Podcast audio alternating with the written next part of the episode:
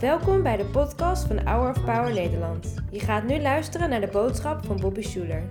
De boodschap is in het Engels. Liever met Nederlandse ondertiteling erbij? Bekijk dan de uitzending op hourofpower.nl of op ons YouTube kanaal.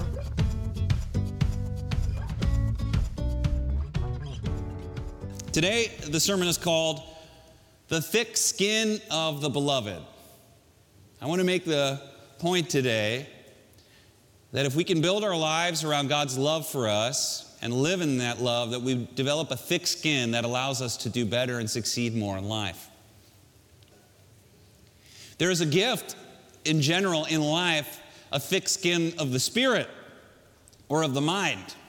That comes where when people insult you or put you down, or when you feel embarrassed about a certain thing, or maybe in your job asking for a raise or trying to make a sale, or if you're single, asking a girl for her phone number, or whatever it is, that they're in life, there's a sort of that thick skinness is such a gift. And we know people who have it.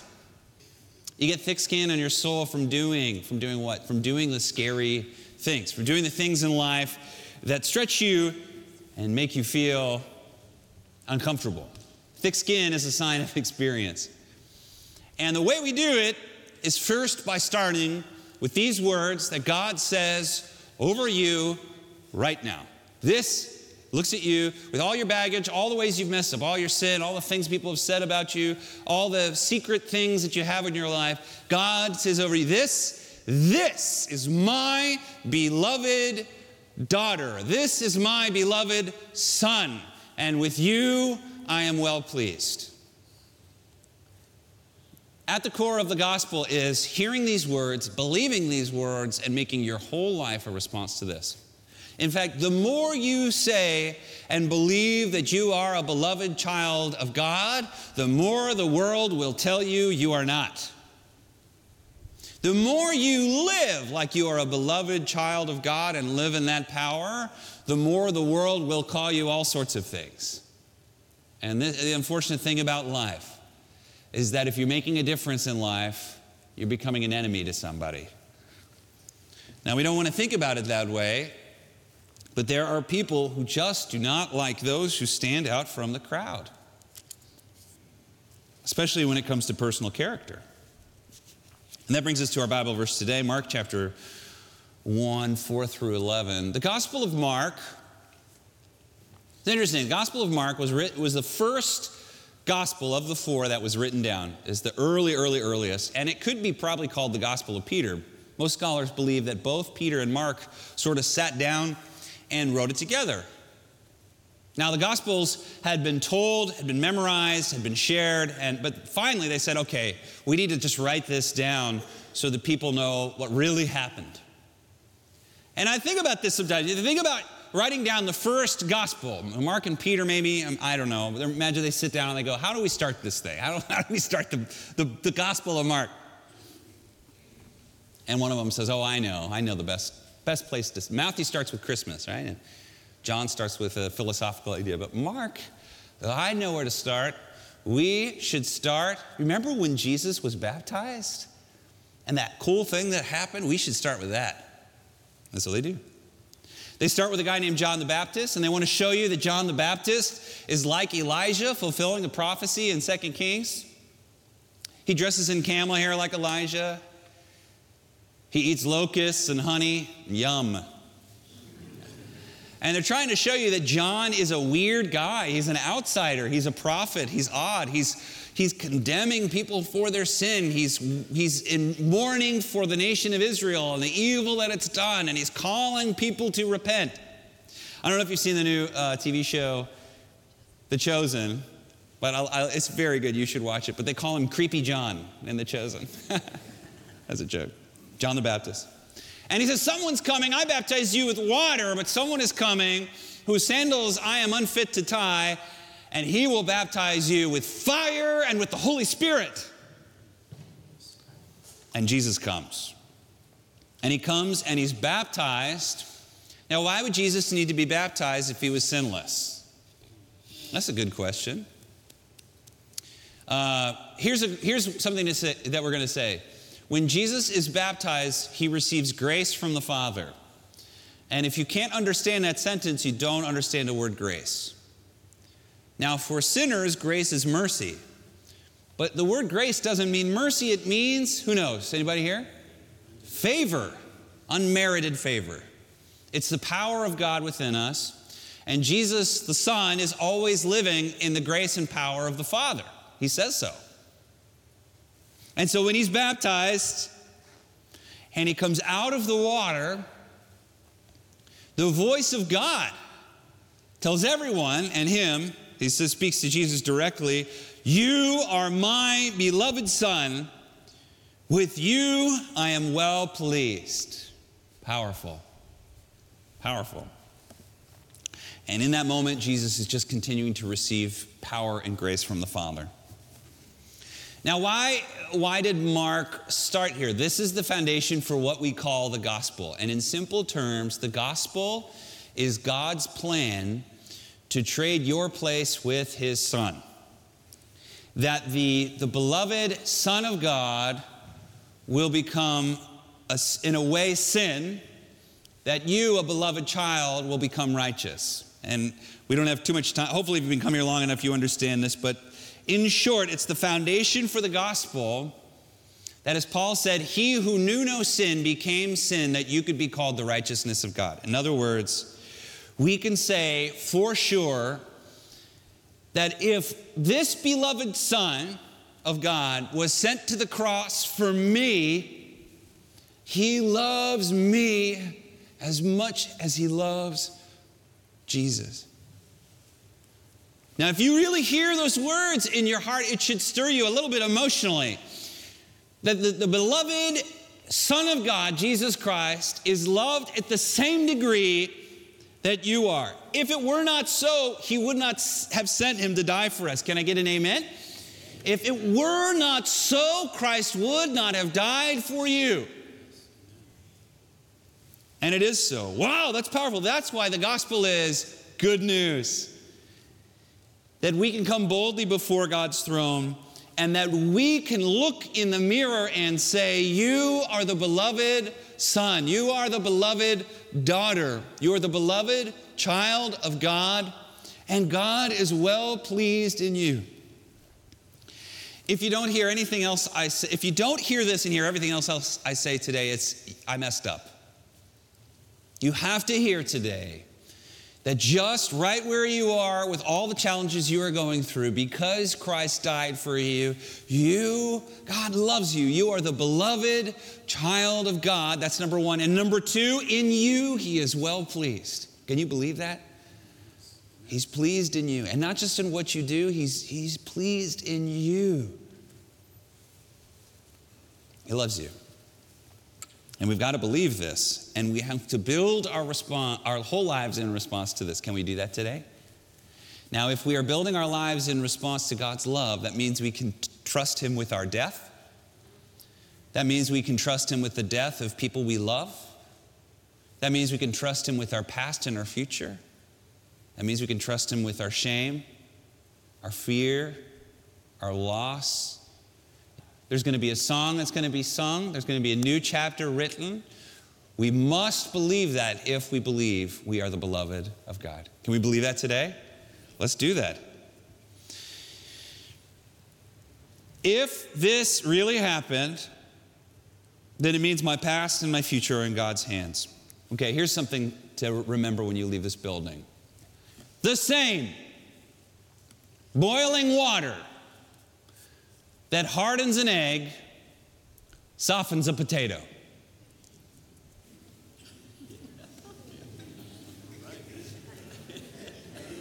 Okay?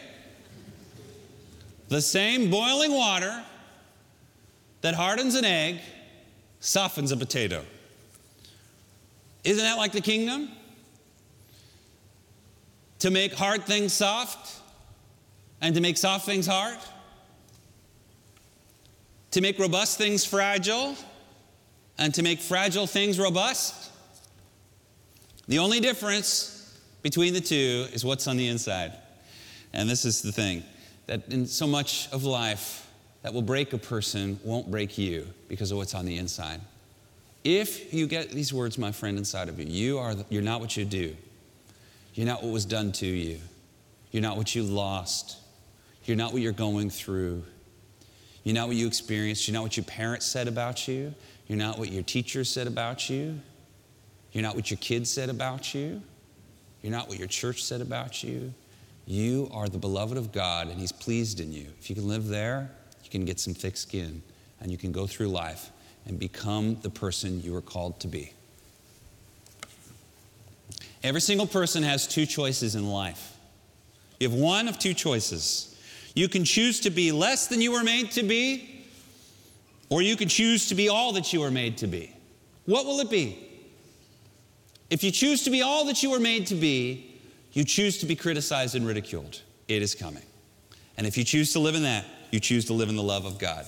And the longer you do it, the less you'll care about what people say and think about you.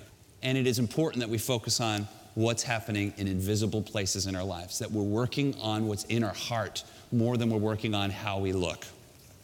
So if we live in this, where we're working on what's invisible rather than what's visible, there's a lot of things that we can do, but here's three good ones. Number one, you can change the meaning that you ascribe to negative experiences. If it's in God's kingdom, it doesn't always mean what we think it could mean. We can change the meaning of insults for us. We can change the meaning of setbacks. We can change the meaning of breakups. We can change the meaning of deep loss. It may not mean what you think it means if it's in God's loving care. Another great friend in college was engaged. He was one of the most, and still is, a great man. But his fiance broke up with him. And he became a different person for like two years. I think it's easy when we are abandoned, when we're left, when we go through hardship, when we go through loss, to ascribe meaning about ourselves to that event. If they left me, that means I'm X, Y, and Z. If they said this about me, that means I'm X, Y, and Z. If they fired me, that means I'm X, Y, and Z. If my church kicked me out, that means I'm this. If I, whatever. And we go through these experiences in life, ne- very negative experiences, and we ascribe big, big meaning that God has not ascribed to those events. But if we can ascribe to ourselves, I am the beloved of God, I live in His loving care, this is sad, this bothers me, I'm frustrated about this, but I'm not going to ascribe too much negative meaning to this. You will find that you'll make um, better progress in your personal life. So, number one, yeah, if we're going to, if we live in God's love, it means that we can change the meaning that we ascribe to those negative things that we experience. Okay, if we live in the beloved of God, here's another thing we can do you can stop negotiating against yourself. In business, this is a, a classic thing that new people in business do. You negotiate a deal, and then the person you're negotiating against just starts doing the negotiating for you. Let me lower the price even more. Let me do even better. And this drives, if you're an attorney, you've probably experienced this before. If you have a client and you're litigating something, this drives attorneys crazy, of course. You've maybe heard me use this experience before, but many of us as Christians are like this. The Bible says that Jesus is our attorney. And, and we're in the court of law and we're being judged. And there we stand, and we're, you're like at your little table, and you're the defendant, and you're on trial, and Christ is standing next to you, and the Father is the judge. And then on the other side of the room is Satan, who is called what? The accuser of the brethren. So he's, he's the prosecutor, and you're the defendant. And the prosecutor stands up, Satan stands up and says, He is a sinner. He did this. He's a loser. He's whatever. All of these things that he says about you. And Christ stands up and he says, No, he's not. He is this, this, this, and this. And you stand up and you say, No, the prosecutor's right. I'm this, this, this, and this. And the attorney looks at you and says, What are you doing? I think in life, very often, this is what we do. We condemn ourselves, we, we destroy our miracle, we cut out faith, we put others down, we side with Satan by by saying this over other, other people. And at no point does the Bible tell us to do that, right? The Bible tells us to confess that we are the righteousness of God in Christ Jesus, that we are the beloved of God, that we are mountain movers, that we stand in the present kingdom of God, that chains will be broken, that mountains will be split, that rivers will flow, that the deserts will, will run green again. See, this is the kind of life that we're called to live. But that's a little bit weird, isn't it? It's a little bit weird. Who here is ready to be just a little bit weird for God? You know, the, you know, the Bible calls us, the church, the Bible calls us a peculiar people. If you're not a little peculiar, you got a little adjusting to do. Time to stop caring about what so many people say about you. Care about what God says about you. He, he says, I'm on your side. He says, I love you. He says, I'm for you. He says, I'm behind you. He says, I forgive you. He says, I bless you. I heal you. I open doors for you. I'm setting things right for you. I'm making the crooked path straight for you. I'm destroying every, every assignment against you. I'm destroying every weapon set against you. Time to believe that. Time to get a little weird, guys. And time to work here on the inside. So if you believe, if you believe in the beloved of, of your life, you can also, unless maybe they'll stop, big, big, big one, you can stop hustling for approval. Stop worrying compulsively about what everyone thinks your neighbors and your sister and your parents and your whatever. And, and this is what the world does hustles for outward visible things. And those visible things are important. No doubt money is important, your house is important, your job is important. These are important things that matter to God. But God tells us focus on the kingdom and those things will get taken care of. What does that mean? Focus on what's invisible and the visible will appear. If you focus on the visible, the visible will become invisible, meaning they'll go away. And we don't want that, right? So hustle, hustle for sure, but not for approval. Here's what you hustle for you hustle for the inner life. Pray more than other people pray. Give more than other people give. Read more than other people read. Make bigger goals than other people make. Do the kinds of things that develop you on the inside, and it will begin to show on the outside. And trust all of your life that you're going to stop. Ah, man, I, some of us are carrying around these really horrible words that somebody put on us. Maybe your parents said, You'll never be good enough. Maybe your sister said, You are a whatever, fill in the blank. Maybe I remember my uncle, he was a pastor. My uncle grew up in this church. You know what his pastor called him when he was like 16, 17? It was like a good kid. Because he had long hair, his pastor called him Charles Manson. Charles Manson. And every time he would do some, make a mistake, come into a, a, a you know, Bible study late. Oh, here comes Charles Man- Charlie Manson coming in late. Now we don't see a lot of that as much anymore, but people still do it, and they especially do it online. And it's amazing how we can take a word from a complete stranger that's really much more a reflection of what's going on in their life and let it be a part of us. I just just rebuke those words. Get them out of your life, get them out of your mind, out of your heart forever. Those are not God's words. Let the word of God be in your heart and let it abide in you forever and begin to build inside what you want to see on the outside and your life will never ever be the same. Emerson said, It's not what is behind you or before you, it's what's within you. Let's get it on the inside, guys. Let's get those words inside of us, nurture them, care for them, and continue to develop within us that inner life.